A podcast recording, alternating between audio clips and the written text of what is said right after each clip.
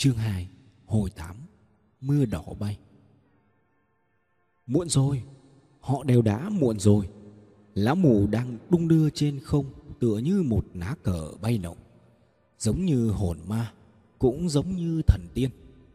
Đương nhiên, Lão không phải hồn ma, Cũng chẳng phải thần tiên. Lão đang đứng treo neo trên một sợi dây thừng dài và mạnh. Một đầu buộc vào khối đá thái hổ, Cao hai trượng, Một thước ở bên phải phương vị tốn, Còn đầu kia quấn quanh cột hành nang. Phần cuối của đầu dây thừng buộc quanh khối đá thái hồ Có hình một con thiêu thân. Sau khi vòng một vòng quanh khối đá Thì bám sát vào mề mặt đá. Phi Nga sách, Bình bộ thanh vân túng, Con người giờ đây đang đứng trên sợi dây thừng kia Mới chính là Tây Bắc Tặc Vương thực thụ. Còn cách khối đá thái hồ vài bước chân Đột nhiên, từ bên trái phương vị cạn, một tấm lưới bung ra chụp về phía lão mù. Đó là một tấm lưới được làm từ những sợi thép mạnh và mềm. Một tấm lưới găm đầy những mũi dao sắc nhọn.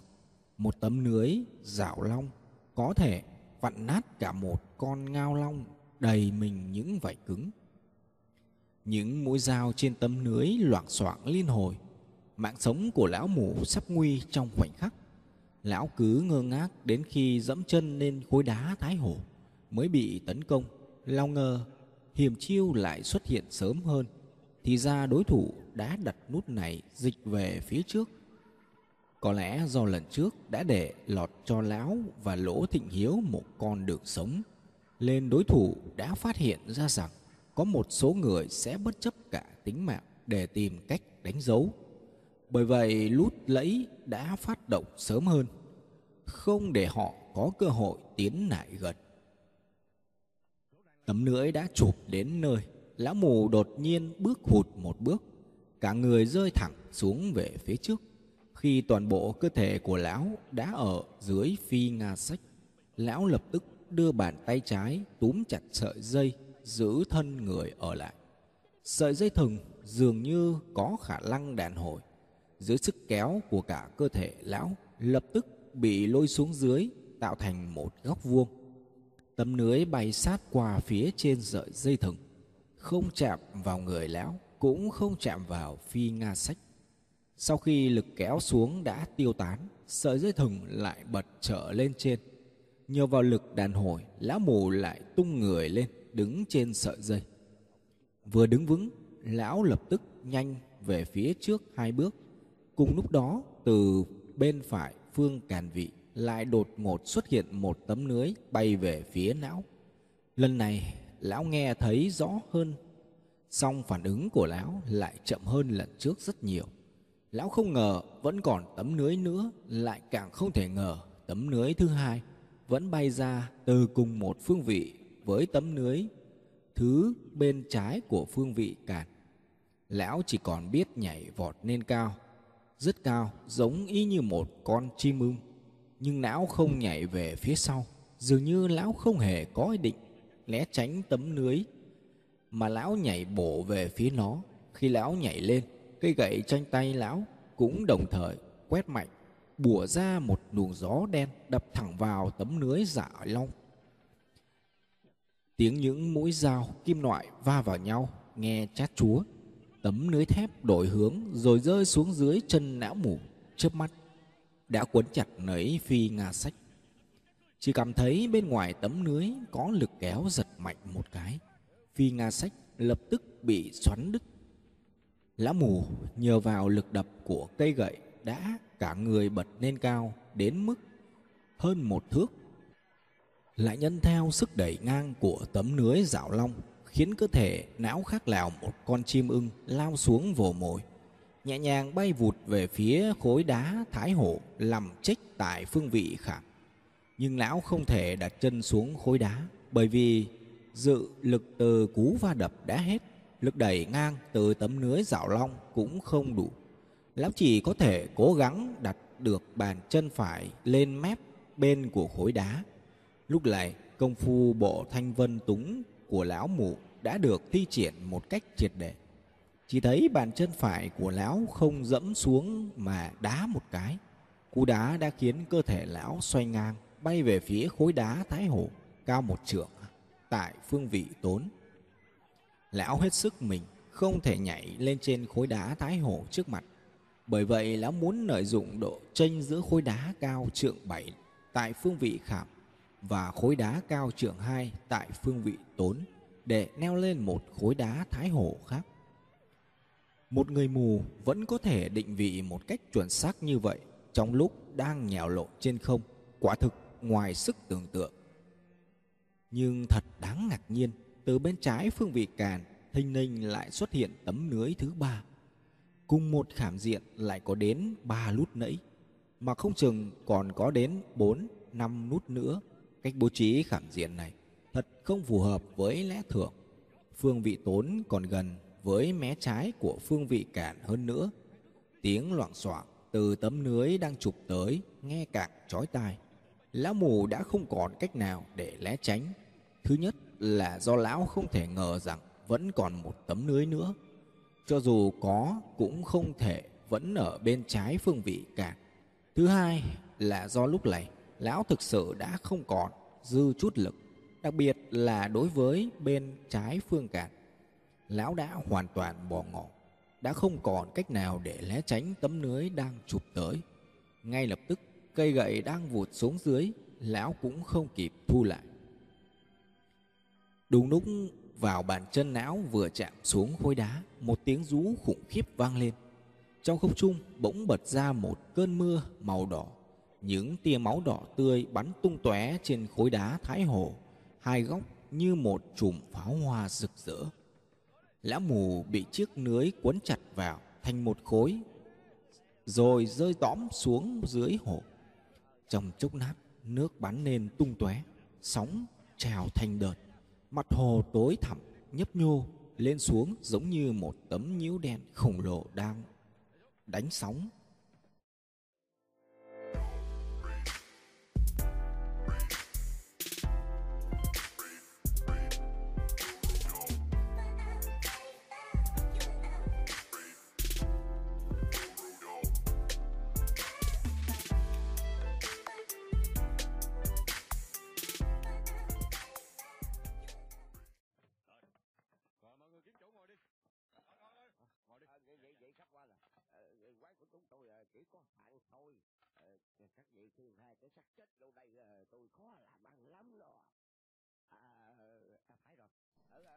Não mù vẫn chưa chết, Lão vẫn đang gào rú và dãy rụa Hồ nước không sâu, Bởi vậy theo bản năng, Lão cố vùng dậy.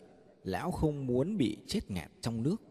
Sóng vẫn chưa lặng Mặt hồ lại nổi lên vô số gợn sóng lăn tăn, Giống như lếp gợn uốn lượn trên mặt tấm nhiễu. Bùa vây bao bọc lấy lão mù Những tiếng gào rú của lão Mỗi lúc một thê thảm Dãy giụa cùng càng kịch liệt hơn dưới nước như có thứ gì chăng? Đúng vậy, dưới nước chắc chắn là có thứ gì đó hơn nữa. Chúng đang tấn công lão mù, tấn công một kẻ mù lòa đang bị trói chặt trong lưới thép chi chít đau nhọn. Ba người đứng sững trong hành lang, chết lặng trước cảnh tượng đang diễn ra trước mắt. Những tiếng gạo rú thê thảm của lão mù cũng giống như cánh tay xương sậu với những chiếc móng nhọn hoắt của lão đang siết chặt lấy trái tim họ. Không ngừng rằng xé kéo xuống dưới khiến cho trái tim họ đau xé, lồng ngực trống rỗng. Quỷ nhãn tam đã kịp phản ứng. Hắn vung tay, giật liền thiên thần phi trạo đang găm trên cột xuống. Một bước nhảy phát lên mặt lan can chuẩn bị chạy ra cứu lão mù. Lỗ tình hiếu cũng đã kịp phản ứng, vung tay ôm chặt lấy quỷ nhãn tam. Nhưng kỳ thực, Người có phản ứng đầu tiên chính là lỗ nhất khí. Cậu chưa bao giờ nghe thấy tiếng kêu gào lào lại thảm thiết nhường kia. Cũng chưa từng nhìn thấy cảnh tượng một người sắp chết dãy dụa trong vô vọng đến vậy. Nhưng giây phút khiếp đảm nhanh chóng qua đi, Cậu bỗng trở lên bình tĩnh đến kỳ lạ Trí lão của cậu tỉnh táo hơn bao giờ hết. Cậu biết rõ mình cần phải làm gì và có thể làm được gì. Cậu móc từ trong túi vải thô ra trái lựu đạn trứng vịt, Rút chốt quăng về phía lão mù. Khi quăng trái lựu đạn ra, Cậu đột nhiên cảm thấy không đành lòng. Chỉ hơi ngập ngừng một chút, Trái lựu đạn đã bay chệch hướng, Rơi xuống vị trí cách nao mù khá xa. Một tiếng nổ lớn vang dệt. Sức công phá của trái lựu đạn lớn hơn nhiều so với tưởng tượng. Bọt nước bắn tung tóe như mưa, Phun lên cao rồi rào rạt rơi xuống. Một hồi lâu sau, Mặt nước hồ mới dần im mắng trở lại. Quỷ nhãn tam bắn ra một que diêm đang cháy. Vào khoảnh khắc que diêm sắp rơi xuống mặt hồ, họ đã kịp nhìn thấy một vệt đỏ bầm trong nước. Khối đá thái hồ phương chấn, cách quá xa lỗ tình hiếu không thể nhìn thấy vệt máu in trên đó. Ông đã già rồi, lại đang bị lội thương. Còn nỗ nhất khí chỉ cảm nhận ra được một vài đốm đen sẫm khác hẳn với màu đá. Chỉ có quỷ nhãn tam đã từng luyện qua tiểu nhãn, lên nhìn thấy rất rõ. Hắn thấy những vệt máu đỏ tươi bắn đầy trên khối đá, chạy thành những đường ngoằn nghèo, chạy thành những vòng cung uốn lượn thành những vệt sắc nhọn tung tóe khắp bốn phía, giống như hoa cúc, giống như hoa hồng, giống như hoa mai, rực rỡ và diễm nệ xiết bao. Nhưng liệu có ai tin được rằng vẻ đẹp đó đã rời rụng khỏi cành đã chìm trong bùn đất? Một bầu hào khí tình trung nghĩa bỗng hóa dập, trời mưa đỏ bay. Quỳ nhãn tam giật lùi về phía sau một bước, để chừa một khoảng trống phía trước hướng về phía phương tốn trong hồ. Bịch một tiếng, quỳ sụp xuống, dập đầu liền ba cái. Trong miệng bật ra một câu ngắn ngủi và đầy cảm khái. Ông hạ, ông thật anh hùng. Sau đó đứng dậy, nhấc chiếc hòm gỗ của lỗ tịnh hiếu lên lưng nhìn lỗ nhất khí, hỏi khẽ, đi chứ? Đi. Lỗ nhất khí quả quyết, rồi dìu lỗ tịnh hiếu dậy, tiếp tục bước vào điên phúc đạo đã không còn là điên phúc đạo đi. Chắc chắn là phải đi rồi, nhưng phải đi thế nào đây? Con đường dưới chân không phải muốn đi là có thể đi qua được. Lỗ nhất khí không nói phải đi như thế nào. Lỗ tình hiếu và quỷ nhãn tam cũng không hỏi. Song từ giọng nói quả quyết của lỗ nhất khí thì khảm diện điên phúc đạo này hẳn không còn gì đáng ngại nữa lỗ nhất khí thực sự đã hiểu ra. Khi lấy lão mù đã dặn dò đứng sát vách tường, cậu đã có được sự gợi ý từ trong đó. Trong độn giáp bí nục có một chương túc trướng đã viết ra rằng, với những khảm diện tương tự như kiểu điên phúc đạo này, có thể bố trí thành một đường đơn lẻ cũng có thể bố trí bên ngoài toàn bộ bề mặt. Bố trí bên ngoài toàn bộ bề mặt thường là những nơi có diện tích lớn, tức là thiết kế rất nhiều đường đơn lẻ đan xẽ vào nhau. Lút nọ trồng lên nút kia, trái phải liên hoàn trước sau giao hoán. Cứ thế nối liền với các khảm diện khác nhau ở hai bên và phía trước, phía sau. Như vậy sẽ phát huy được uy lực lớn hơn. Tuy nhiên, dù đã là đi đường đơn lẻ hay toàn bộ bề mặt, thì chúng đều phải có đường biên khảm tử ra gọi đó là khảm diên. Nếu không có đường biên thì nút nấy ở mép ngoài cùng cũng sẽ không thể bố trí được. Nhưng khảm diên đa phần rất hẹp hoặc rộng hẹp, không đều. Có chỗ đủ để đặt chân, có chỗ không thể đặt chân xuống được. Cũng có khi khảm diên chỉ là những điểm đặt chân, lại bố trí không theo quy tắc. Như vậy sẽ khiến cho những người muốn men theo đường biên để vượt khảm diện hoặc là sẽ không có chỗ để đặt chân, hoặc là sẽ dẫm chúng vào khảm diện thứ hai ở bên. Trong một hành lang chật hẹp như thế này, chỉ có thể bố trí theo kiểu một đường đơn lẻ hơn nữa, một bên hành lang lại là vách tường. Trong bố trí khảm tự, gọi đó là cương diện. Do đó, điền phúc đạo ở đây có lẽ là một đường khảm riêng không thể bố trí tới được. Bởi vì có đường cương diện lên chắc chắn nó sẽ liền một giải chứ không phải là từng điểm. Hơn nữa rất có thể còn rộng hơn một chút so với khảm diên bình thường. Nếu không khảm diên sẽ không thể bố trí được. Đường không thể đi được. Mặt khác nếu theo bộ pháp thông thường của đường sống sẽ có bước chân phải dẫm lên vách tường, thậm chí là ở ngoài tường. Lỗ nhất khí không đi theo bộ pháp của đường sống, mà cậu đi vào đường biên của khảm diện. Dẫu sẽ có chỗ rộng, chỗ hẹp khác nhau. Song khảm diện của cương diện chỉ cần thận trọng một chút vẫn có thể đặt chân xuống được. Lỗ nhất khí dán người vào sát vách tường, xoay ngang người mà từ từ di chuyển giống như cua bò. Di chuyển ngang một cách thận trọng trên đường biên nhỏ hẹp. Quả thực không thể nhanh được. Lần này, lỗ nhất khí đi đầu tiên. Một phần là vì cậu có đủ khả năng và dũng cảm. Phần nữa là vì bác cậu và quỷ nhãn tam. Chắc chắn cũng muốn cậu đi trước. Cậu nghĩ thầm. Có lẽ họ cảm thấy cậu có trực giác siêu việt. Trên người lại có vầng khí thần thánh. Lên đi trước mở đường là an toàn nhất. Quỷ nhãn tam đi sau cùng cứ bước hai bước lại ngẩng đầu, nhìn về phía khối đá thái hồ, quan sát xem những cánh hoa vẽ bằng máu tươi di chuyển và đổi hướng ra sao. Lỗ nhất ký không đi thẳng, mà mỗi khi bước tới bước thứ ba cậu đều dừng lại một nát, lưng dán chặt vào tường. Đá mạnh bàn chân, dùng gót chân đạp gãy viên gạch xanh nhô lên trên mặt đường. Những viên gạch xanh này tuy nhỏ và ngắn song rất cứng, có viên phải đạp liền mấy cái mới vỡ. Cậu muốn trở lại một đường lui lên nếu có cơ hội quay trở ra, sẽ có thể mau chóng thoát khỏi hành lang. Họ đã đi được sáu bảy bước, lỗ nhất khí cúi xuống nhặt lấy chiếc đèn khí tử phong đang nằm trên mặt đất, đèn vẫn chưa tắt.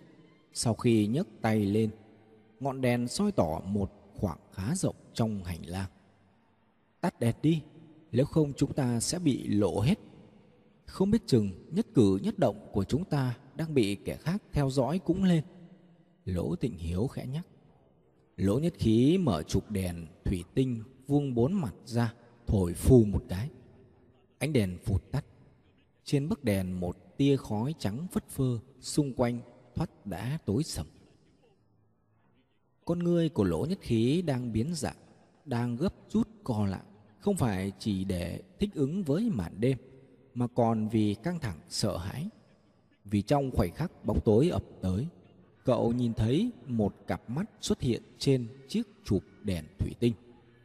Thoạt nhiên, cậu ngỡ rằng đó là cặp mắt của mình phản chiếu trên đó, song cậu lập tức nhận ra mình đã sai. Cậu không thể có một cặp mắt như thế, nó giống như cặp mắt của người chết con người không hề di chuyển, mí mắt cũng không hề chớp, song lại tràn đầy sát khí và oán hận, xen lẫn chút vẻ quái đản, giống như hai đốm lửa ma chơi lập lòe. Cậu vừa khiếp sợ, vừa nghi hoặc, không rõ rốt cuộc là bóng đêm thình lình ập tới, hay là cậu đã rơi vào địa ngục a tỷ tại sao lại có một cặp mắt như ác quỷ nhìn cậu chằm chằm như thế? Hơn nữa, ánh mắt nhìn ác quỷ này. Cậu đã gặp ở đâu đó trước cổng chính, song lần này đã ở gần hơn. Chủ nhân của cặp mắt này có lẽ đang ở rất gần. Bởi vì dường như cậu còn nhìn rõ những tia máu đỏ vằn trong mắt. Tựa như hắn đang đứng đối diện với cậu, song thực tế lại cho thấy bên cậu không có người nào khác. Nhưng cũng không có gì có thể cho cậu biết cặp mắt đó liệu có phải là của con người này hay không? Thế nhưng, động tác của lỗ khí không hề hoảng loạn, thần thái vẫn hết sức bình thản. Đây chính là chỗ hơn người của cậu là định lực được hình thành từ tính cách không phụ thuộc ngũ hành. Cậu cũng đáp lại ánh mắt đó bằng ánh nhìn bình tĩnh điềm đạm, không chút kích động, tựa như khơi một làn nước trong trẻo bao bọc lấy ngọn nửa ma chơi. Trong lúc nhìn, bàn tay cậu khẽ xoay chuyển, chụp đèn thủy tinh. Cậu hy vọng rằng trong lúc xoay chuyển, cặp mắt in trên đó sẽ có một vài biến hóa để cậu tìm ra chút manh mối.